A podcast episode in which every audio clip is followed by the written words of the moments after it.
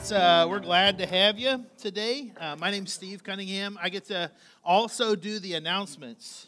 Hey, I like you too, by the way. Uh, um, uh, I get to do the announcements today. And I'm going to go ahead and dismiss the kids on off to their uh, class as well. And so uh, I don't know what's going on with my son in the trench coat today, but uh, keep keep an eye on that guy. That's right. If uh, if you know if you've been around for Well House very uh, long, you know that one of the things that we uh, strive to do is be wildly generous because we believe that is uh, the characteristic of the God that we serve, who is wildly generous, that he would give his very best for our very worst. And so we encourage each other to do that. You can do that either by jumping on the PushPay app and you can donate. Uh, we have a red give box back there. You can donate that way, or you can jump online and give through there. And we try our very best to utilize those funds and our energy and our resources to help further uh, the gospel here on earth. Our goal is to change the landscape of our community. And our community uh, needs shaped in the image of God, and that's what we want to do. So we encourage you to participate in that. Um, we want to let you know of a couple of things coming up uh, that are, we're really excited about uh, on Sunday, March 3rd, is uh, student takeover. We do that about once a quarter, and we invite uh, our students to lead all areas of, of service. And so they'll be running screens and they'll be uh, helping in various aspects. They'll also be leading worship. So we're really, really excited about that. And we encourage you to be a part of that. We want to. Uh, we want to empower and encourage the next generation in their growth with God. And so we encourage you to come out for that. Also, on March 23rd, uh, we're going to be having a huge uh, Easter extravaganza. And I really want you to like take out your phone and put these two dates in there. One is Saturday, March 23rd. Uh, some of you have your phones out, some of you don't yet. But go ahead and grab them. I'm serious. Go ahead and grab them. This will be important. Uh, Saturday, March 23rd uh, we're going to have a, like a short service before that time because we're not going to have service on the 24th.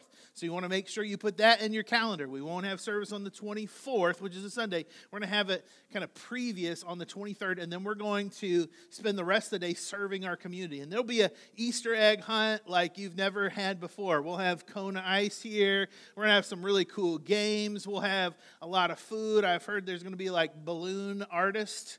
Uh, that will not be me. I, I, but uh, somebody, somebody who's talented at that will be here. Uh, so there's a lot of opportunity for you to serve and uh, greet the community. This is kind of our first big event here in, in Millersville, and we're excited to be able to do that. So we need a lot of people who can help uh, meet and greet the community. So we encourage you to be a part. I know there's a lot of people who are kind of overseeing different areas. They might be shoulder tapping you here in the next uh, week or two. And uh, be ready to tell them, yes, jump in. We would love to have you be a part of that. Um, we are kind of kicking off a new series. We ended our last series. Um, and City on a Hill. And really, the idea of that was to kind of look at what does God call us to be? What does He call us to do uh, as Christ followers in the world uh, because it's one thing to believe something, it's a whole other thing to do it, right? We all know a lot of good things to do, but it's usually not the lack of knowledge that impedes us. It's the action, it's the putting in of things. And so, uh, as Christ called us to be salt and light, those are action things. And so, we looked at what does it look like in a community to be salt and light to, uh, to our world. And uh, as I kind of began to think through that, and last year, as I was anticipating uh, this series, The Heart of God, that we're going to be launching into today, I recognize that with, um, with most words, uh, with most terms, with most phrases, uh, th- there, there can be a lot of different meanings. In fact, you, if you have ever been in a relationship, whether you've been dating somebody or married, or maybe you have children, uh, then you recognize that terms can mean different things to different people, right? Uh, if you've had kids before, or maybe a spouse before, and you said, like, hey, did you clean whatever it is, and they say yes, well, your clean and their clean may be completely different, right? You have different terms and different understandings of what words mean. And what I've also found out about life is that sometimes terms, words, can have a lot of baggage with them. In fact, sometimes we will say, like, oh, that word is a loaded word. And so, as I was going through my undergrad, and we and I, I did a, a, part of my undergrad in psychology, uh, I remember we did a lot of um, uh, just kind of assessments and a lot of uh, studies, and we helped uh, the doctoral program with a lot of their studies. And a part of what our job was to go through and look at questionnaires that had loaded terms, and we'd try to take those words out and try to exchange them for words that maybe weren't quite as loaded.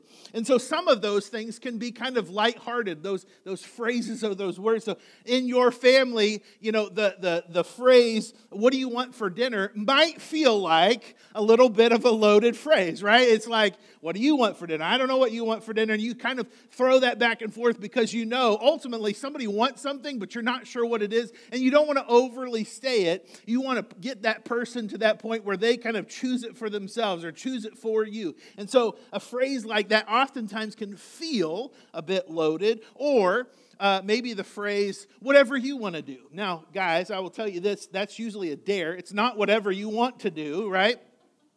There's a little bit of a dare that's involved with that. But that phrase can feel loaded, right? That, that phrase can feel like, I'm not sure it's really whatever I want to do. Maybe that's not the best advice. But sometimes, sometimes, those words can be even more pointed. Maybe you've heard the term being a Karen or a Chad, right?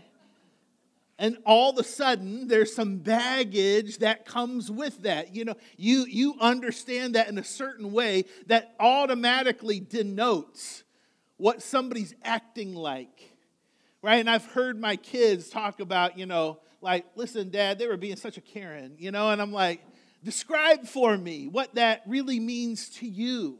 Is that is that something that they, they did something that you didn't like is this somebody who's kind of trying to follow the rules and you, you want them to bend? What, what does that mean for you? Right? Maybe the term is terrorist. And all of a sudden, there's images or there's thoughts in your mind of what that person may look like or act like or believe. And maybe it's feminist or radical or liberal or conservative or evangelical or progressive. And the list could go on and on, and I could make you increasingly more com- uncomfortable with terms that I could use. But the point is the same is that terms that we use a lot of times not only have other meanings, and we oftentimes don't define those very well, but they come with baggage. And oftentimes, when we hear a word and we have baggage associated with it, it, it, it, affects the way we interact with that word. And this is huge because as we start off in this series, The Heart of God, I think there's some things that we have to overcome.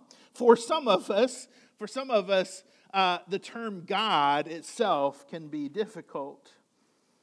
See, the baggage that we carry with terms generally comes from two sources. And this is important for you, and it doesn't have necessarily anything to do uh, with religion or God or the church at all, but it's just a, seems to be a true fact in, in, uh, in our culture is that there's two sources that generally impact the baggage. It's first uh, who we know, and then second, how we feel. You might say it's our experiences and how we feel about our experiences. So, for some of you, the term father feels good, and for others of you, the term father makes you bristle because of who you know and how you feel about that. And so, for some people, when they hear the word God, all of a sudden they, they may feel kind of bristled by that because of who they knew and how they felt about that made them have a reaction. They have a baggage to that word. Other people hear God and they may think of really good things. They may think of sweet memories. They may think of growing up in church and seeing godly examples of people. And therefore, they have a strong sense of who God is. Some people, as they hear the word God, they may go back to uh, verses that they memorize and hold to during hard times or difficult times or trying times or good times. It seems to ground them in things. But I think it's really important that if we look at the character or the heart of God, who God truly is, that we don't allow our feelings or other people to dictate that for us. That we would take, as oftentimes I try to remind my kids to do, before you begin to label somebody something that feels negative or disparaging, before you put a stereotype on somebody, try to learn about them first. Is that what I want to do with us over the next several weeks together? Is truly take a look at who God is and his character, not how we feel about it, or not who we've known associated with it, but who God truly is. Because the more clearly we see God, the more clearly we understand his creation. And this is true of almost every area of life. That the more we understand who a creator of something is, the more we understand how that creation came to be. In fact, this is uh, really interesting. I've been to a couple of art uh, exhibits, and some of you really, really love art, and I love that about you. Um, I don't understand art most of the time, I'll be honest. I've gone to art exhibits and I look at something on them like, I feel like I could have done that, you know, and I'm not talented at all. I just, that looks like I'm looking at something I did, you know, at one point in time. The teacher's like, that's terrible, you know, but, but lo and behold, I could have put in an art exhibit, you know, and so it doesn't make sense to me, it doesn't speak to me. But I've had people who've walked around with me and they'll share about the artist. And in fact, they'll share about the artist and the era in which they were painting that or they were designing that or they were sculpting that thing. And they said, yeah, this is the era of, of which they were kind of connecting with the soul or they were connecting uh, with, with the things around them. And so this, this aspect, if you look at these pieces of, of the way they created this, they sculpted this, they painted this. You'll see aspects of that in what they designed. And this is true of God. See if we can put for just a little bit of, of who we knew and how we feel aside, then we can more clearly not only see who God is, but we can actually understand His creation just a little bit more. And I wanted to start with a characteristic of God that is not only the most noted throughout all of Scripture, but also probably our least favorite characteristic of God. It's, it's the one that I think probably bristles us most. It's, it's the one that we can't identify with the most. It's this characteristic of holy that God is a holy being. And I think there's a reason why we oftentimes leave this aspect out. If you ask somebody, kind of describe God, if you ask a kid, you know, he might say, like, it's an old guy with a long beard and a flowing right, you know, or maybe you describe him as uh, judgmental, or maybe you describe him as loving. Uh, oftentimes we don't describe God as holy.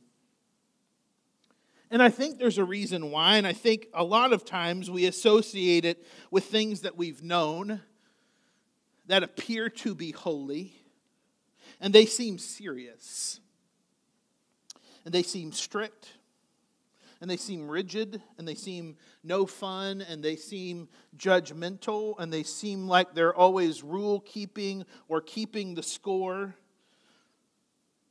And we think to ourselves, I don't like that. If that's what holy is, then I don't want God to be holy. Because that sounds like no fun. And if I'm going to be a part of this religious thing, if I'm going to believe in this God thing, then I don't want to feel judged. And I don't want to feel like somebody's keeping score. And I don't want to feel like somebody's being strict. And so I don't particularly like the word or the baggage that comes with it. I think there's another reason why we don't necessarily like that word, because some of the baggage comes from an overwhelming fear or guilt or shame. If you're like me and you have a past, and your past doesn't paint you in the best of lights, then understanding God as a holy person who is without sin seems like, man, a second I get into that spot, I feel like I should be ashamed of myself. I feel like there's something that I should fear because I'm not going to measure up. Because I know who I've known before. And I know how they made me feel. And I don't want to be a part of that if that is what holiness is about. If you have your Bible, I'm going to go ahead and ask you to open it up to Isaiah chapter 6. That's where we're going to camp most of the day today. We're going to flip around to a couple other places.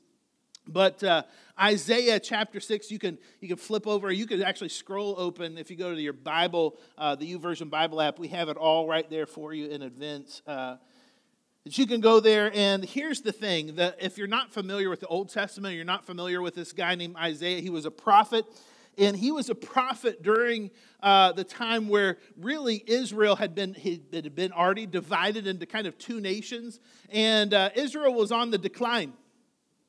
Uh, Israel was being taken over by uh, the Assyrian Empire, and things were not going so well. And so, this is the time in which Isaiah becomes a prophet. And really, what a prophet is, we sometimes think about foreseeing the future or foretelling the future. And there's a little bit of that, but really what it is, is that it's speaking to the people on behalf of God, that God is using them as an instrument uh, for his people, to call his people back to him. And this is what Isaiah and all the prophets of the Old Testament are doing. So this is what, what we have in the Old Testament is, is a kind of a compilation of some things that happened during Isaiah's lifetime and during the time when he was a prophet.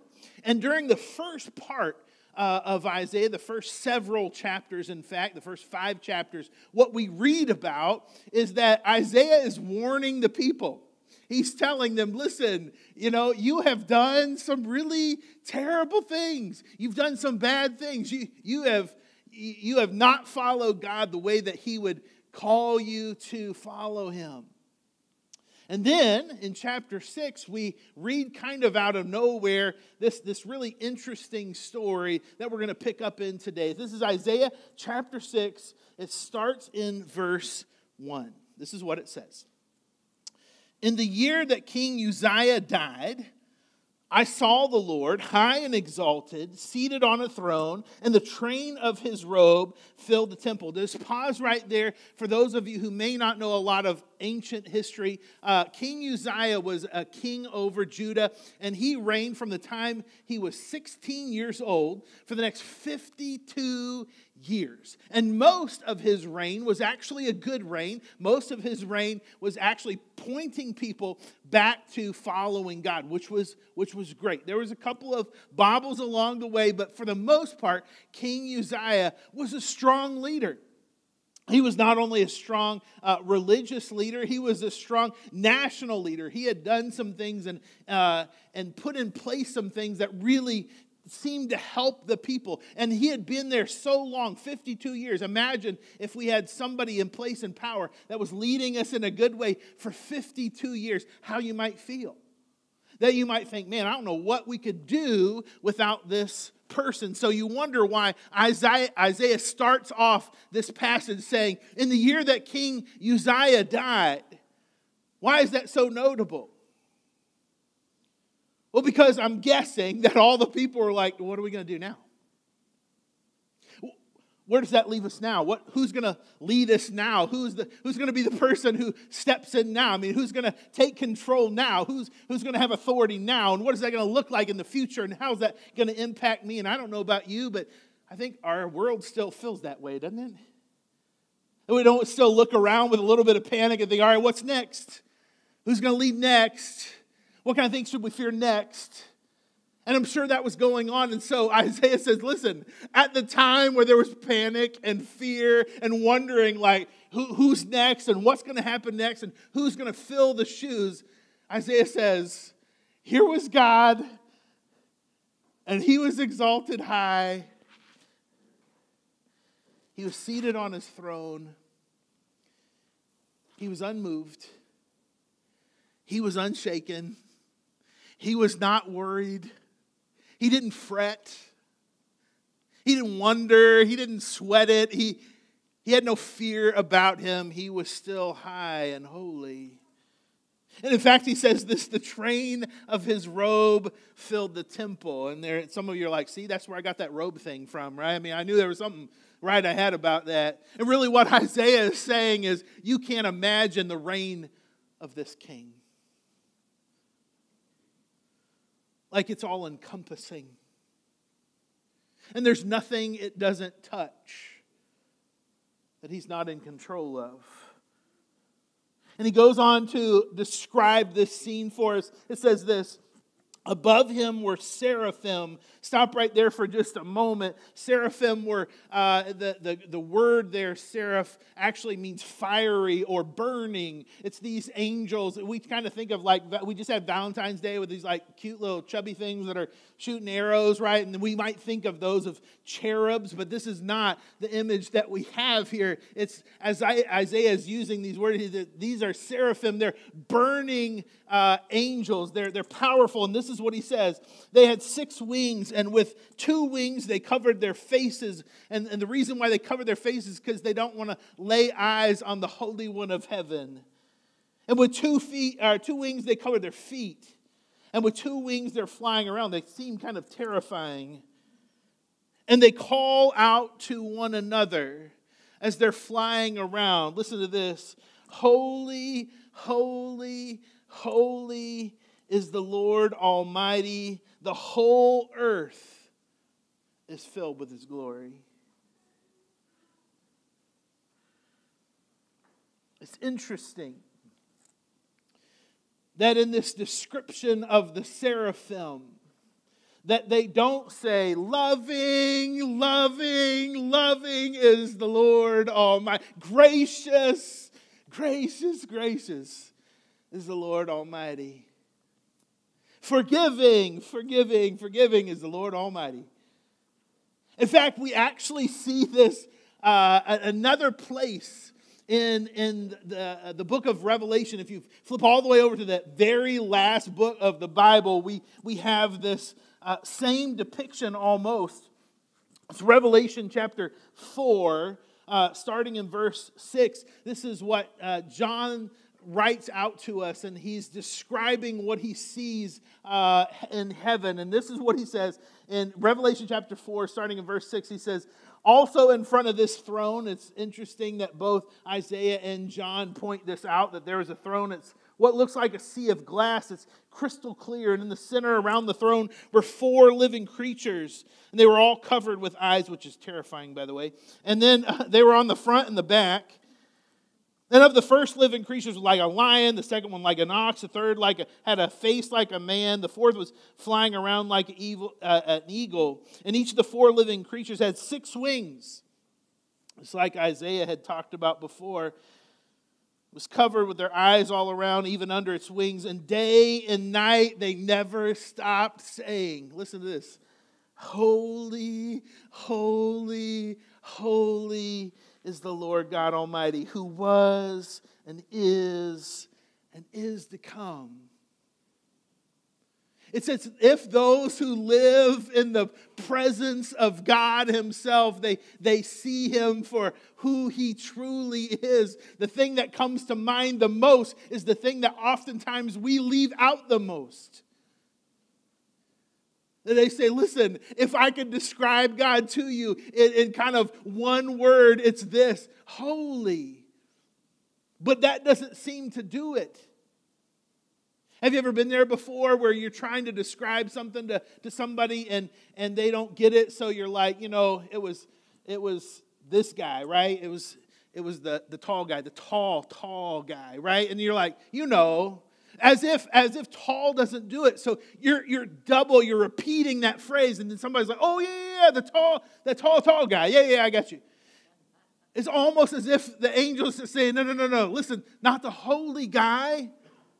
Holy, holy, the, the holy, holy guy is the Lord God Almighty. Like I can't overemphasize it enough. That when you're in his presence, it's like that's what you see and that's what you feel. And for some of us, that's the thing that we're like, yeah, that's not what I want. Because holiness to me comes with baggage. And holiness comes with me feels like uh, it, it's filled with seriousness and strictness and rule keeping and judgmental attitudes, and it comes with fear and shame. And I'm not sure I really want to be a part of that. See, of all the descriptors that we have of God, holy is the most used one, but holy seems to be the one that we most often leave out.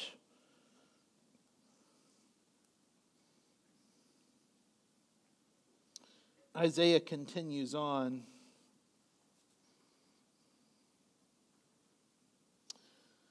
At the sound of their voices, the doorposts and the thresholds shook. The temple was filled with smoke. And Isaiah says, Woe to me, for I am ruined. I'm a man of unclean lips, and I live among people of unclean lips, and my eyes have seen the King, the God Almighty.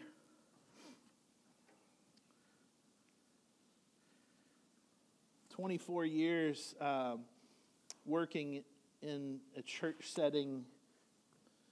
Uh, in, I've had interesting conversations with people, and one of the things I've heard people say repeatedly is, you know, when I get to heaven, I'm going to tell God, I'm going to ask Him, I'm to I'm, I'm, I'm gonna directly point to Him, be like, why'd you, how'd you?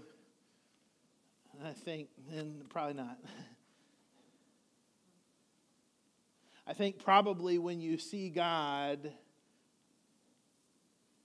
you'll see a holiness like you've never seen before.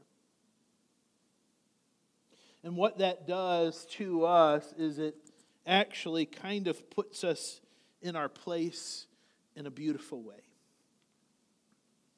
And this is what happens to Isaiah. His first words aren't amazing or cool or wow. It's whoa.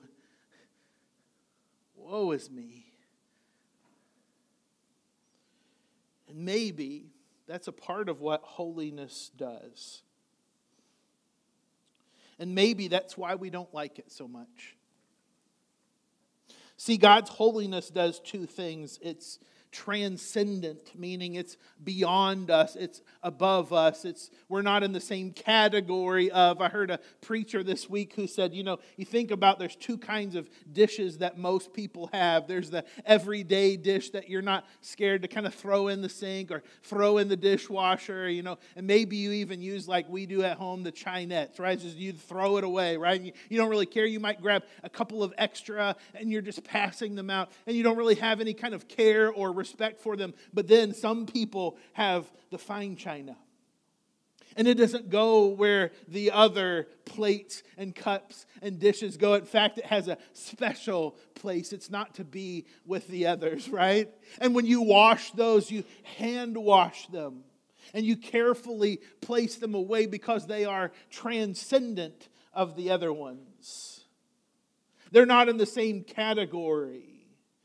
You use them at special times and special places because you recognize the importance. Maybe they were handed down to you from somebody else, and you recognize the value that everything else doesn't have.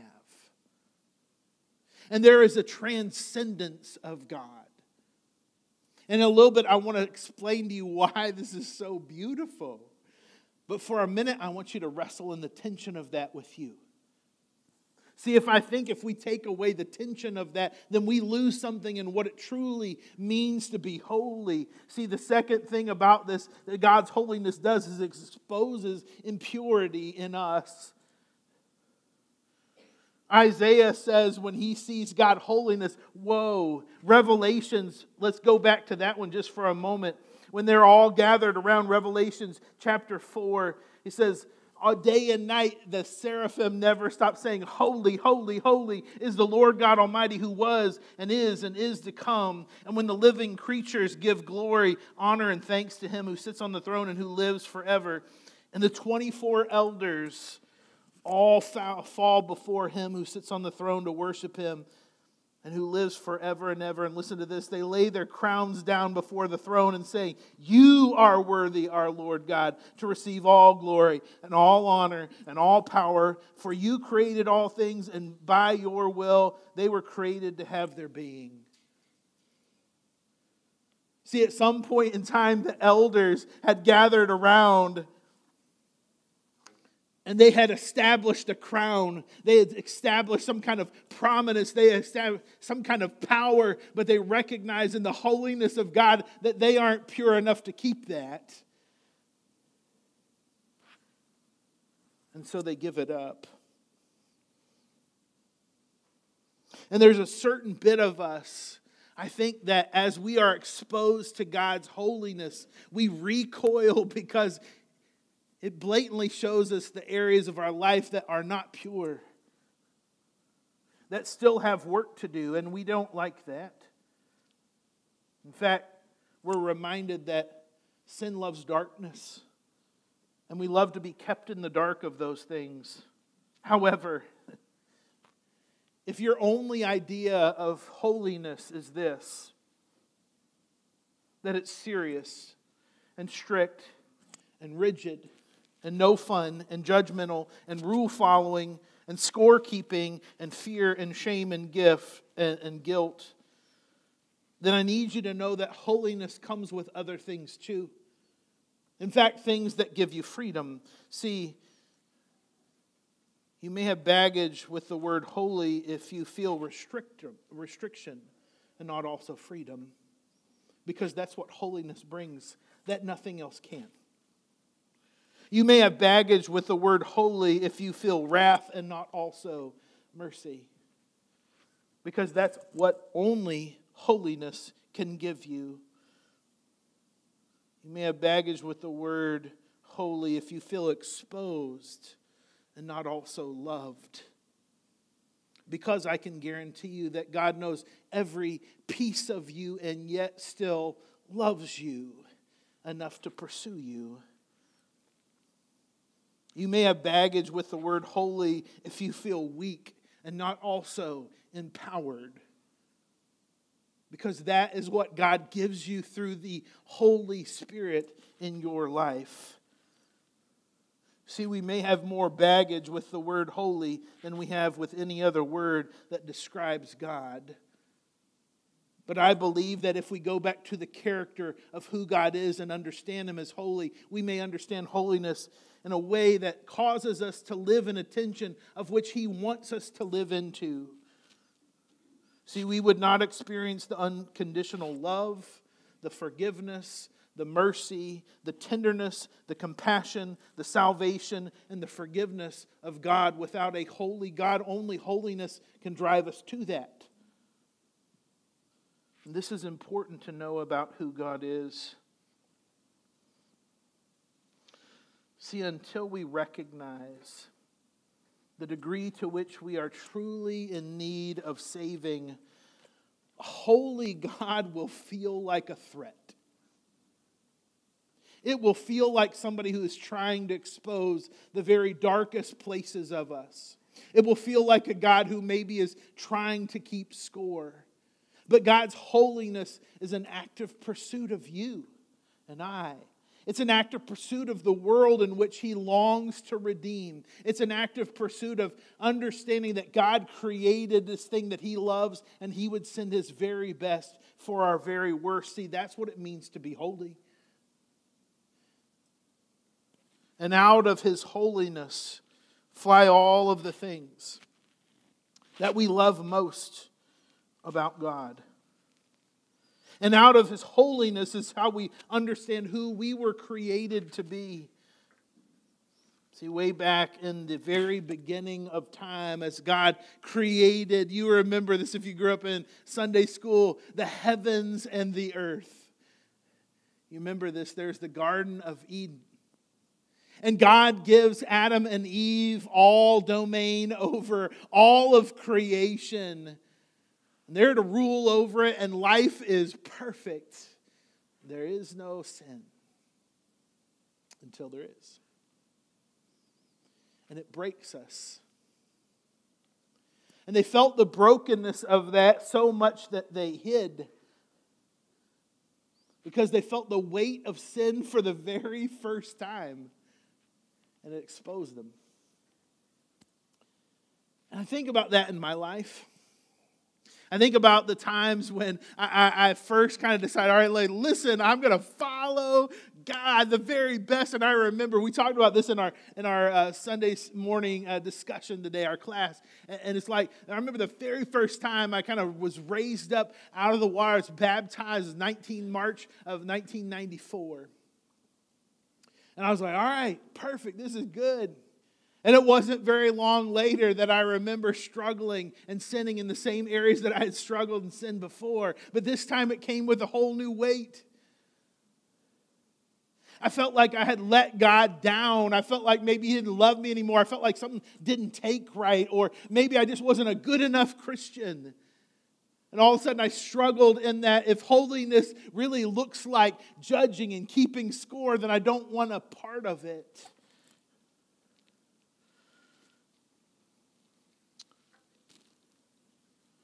I was reminded of this verse. 1 Peter chapter 1. Peter, who obviously is one of the 12 people who followed Jesus the, the, the closest in his earthly life.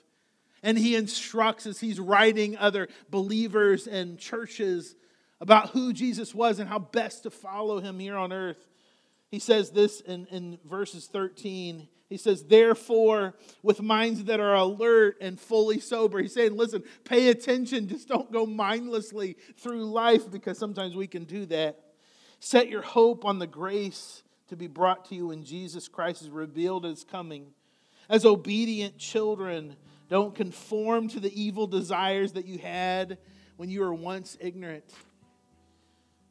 But just as he who called you is holy, be holy in all that you do. And I don't know about you, but I remember that first time where I was like, oh man, I screwed up and I thought like I was going to have a whole new life and here I am with the same struggles or maybe those same struggles have kind of followed you. So it's kind of grown dim and you've either you've either held on to grace.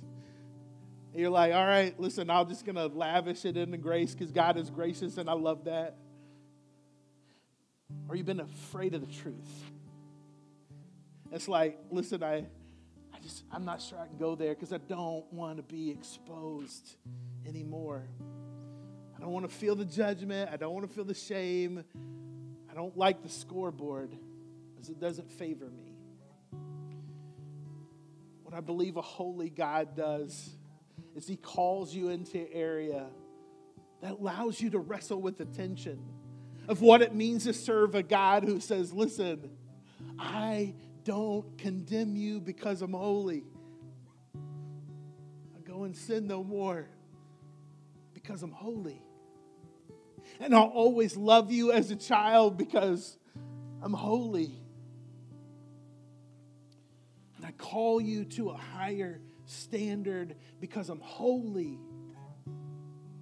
And when we retune our lives to the nature of sin and we finally step in the presence of a holy, holy, holy God who was and is and is to come, I think we have no other choice but to praise Him because we recognize who we are, who He created us to be, and who He forever is. And that though humanity is broken and sinful, that He loves us anyway. See, God's holiness draws us to worship and participate with Him. Isaiah doesn't stop there. He says, Listen, the seraphim touched my lips, and now he calls me into service. If you keep reading Isaiah's story, God says, Listen, who's willing? And Isaiah says, If you let me, I am. See, your sin doesn't impede you, it doesn't negate you, it doesn't disappoint God. He knows who you are, and yet He calls you into further knowing who He is and His holiness, and that His holiness will become your holiness as you follow after Him. It's not something you have to be scared of, it's not something that you have to be frightened of. It's something that you can be in awe of. So today, as we worship God, may you and your soul cry out, Holy, holy, holy is the Lord God Almighty. Would you stand for a blessing today? May the Lord bless you and keep you. May the Lord make his face shine on you and give you peace. Now, to him who is able to keep you from falling and present you before his glorious presence without fault and with tremendous joy. May you be swept away in God's love for you and transformed through the Holy Spirit's power within you. Thanks be to the only God, our Savior, who is unparalleled and unchanging, who is matchless and merciful, who is supreme and sufficient, who is before all things, and through all things, and in all things, both now and forever. Amen. Would you worship our holy God with us today?